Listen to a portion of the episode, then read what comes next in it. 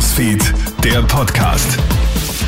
Willkommen zum Kronehit Newsfeed Podcast. Mein Name ist Eva Zielensek. Zwei Jahre Krieg in der Ukraine und ein Ende des Horrors ist nicht in Sicht. Übermorgen ist es exakt zwei Jahre her, dass Russland seinen Angriffskrieg gegen das Nachbarland begonnen hat. Laut den Vereinten Nationen sind seither fast 14 Millionen Menschen auf der Flucht. Es gibt offiziell mehr als 10.000 getötete Zivilisten. Die Dunkelziffer dürfte aber noch weit höher sein.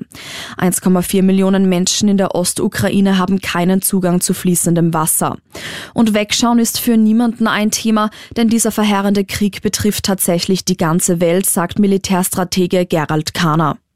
Hat ganz konkrete und unmittelbare Auswirkungen auf die Weltwirtschaft. Das heißt, die Welt an sich und ganz besonders Europa haben ein großes Interesse daran, dass dieser Konflikt so schnell wie möglich beendet wird. Allerdings nicht zu den Bedingungen Russlands. Das muss, glaube ich, ganz klar gesagt werden, sondern zu den Bedingungen der Ukraine. Ein Mordalarm erschüttert Wien. Bei einem Polizeieinsatz zu einem Drogendelikt wurde gestern Nachmittag in einer Wohnung in Wien-Otterkring eine Leiche neben einer Indoor-Cannabis-Plantage gefunden. Polizeisprecherin Barbara Gass.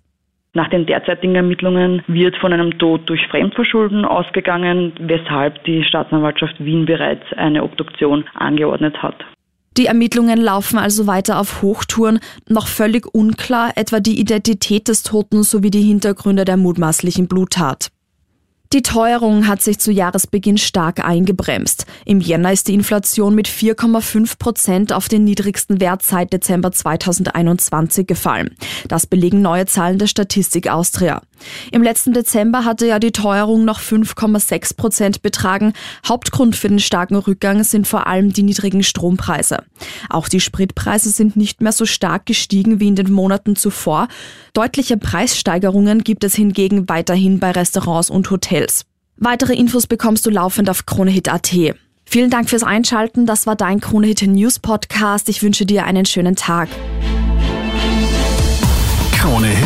Newsfeed, der Podcast.